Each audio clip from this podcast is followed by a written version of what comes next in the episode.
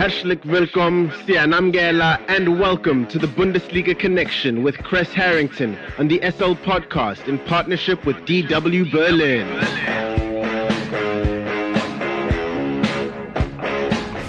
It's time for the latest from Germany's domestic football league, the Bundesliga, and more. For that, we are joined by Chris Harrington from our partner station Deutsche Welle in Berlin, Germany. Chris, Union Berlin led the standings until Bayern's impressive win over Wolfsburg, which was played out on Sunday. Yeah, that was the dessert for the match day without question. Wolfsburg, you know, their leader in offense is Ridle Baku. I was hoping he would add uh, to his stat line in terms of goals. But the team collectively, they had 22 shots, one goal compared to only nine of Bayern's.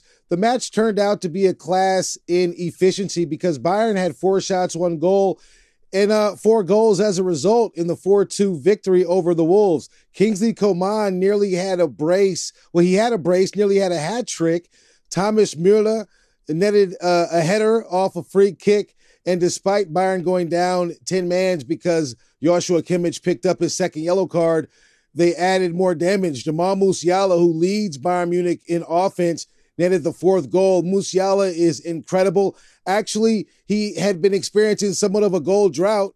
And if he hadn't scored in this particular match, it would have been his longest goal drought of his young career. So, all in all, um, Bayern just proved too much. I mean, they had the stint of three draws in a row. They needed their first win in 2023, and that's what they delivered. Uh, Yann Sommer between the posts was exceptional. You know, in my opinion, the coach obviously felt the win was very important.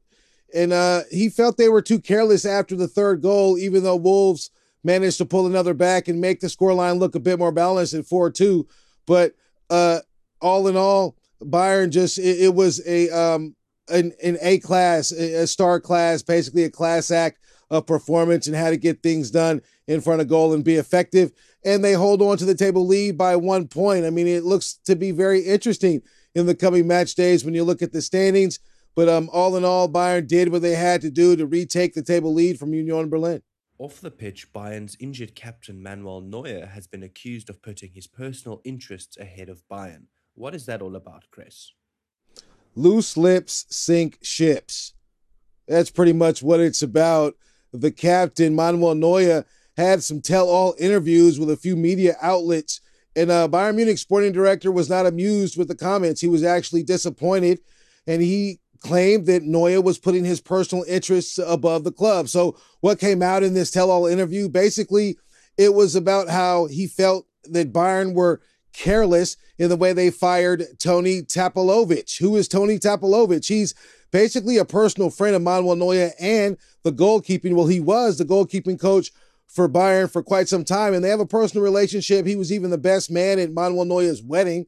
So naturally, Manuel Neuer was upset about that, but he is the captain of the club.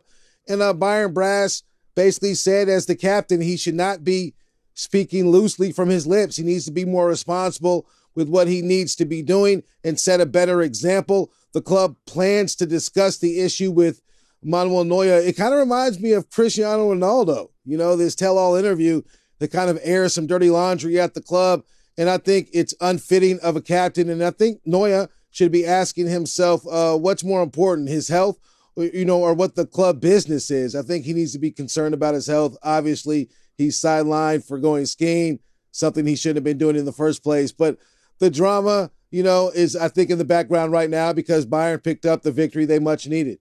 Dortmund made light work of Freiburg, bringing them within striking distance, and Sebastian Haller scored a goal in the process.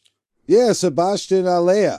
Sebastian Haller, I've been waiting for this to happen. He finally got his first league start at home. Fitting, you're going to want to have Signal Iduna Park behind you, supporting you, because there's like an earthquake when the yellow wall gets to vibrating. And uh, he, he made his mark. It actually was on World Cancer Day, and he netted – the team's third goal. It was a committee offense. It basically, Dortmund proved too much. Everyone was scoring a goal uh, for Dortmund, but I think Sebastian Haller is the one that highlighted the performance, you know, because it, it, it's an emotional victory, of course. Uh, because we've been waiting for this. He's the record signing for Borussia Dortmund. And just the idea of someone coming back from cancer at a young age and proving to be healthy and then contributing, I think, is a feel good story. uh, but the collective effort, Julian Brandt, Gio, Gio Reyna, and others added to the offense. But uh, Sebastian Haller, after the match, obviously was elated about being able to score. Being able to score today was a great message to everyone, everyone that is fighting today or that will fight later. Just some hope and courage. That's it, you know?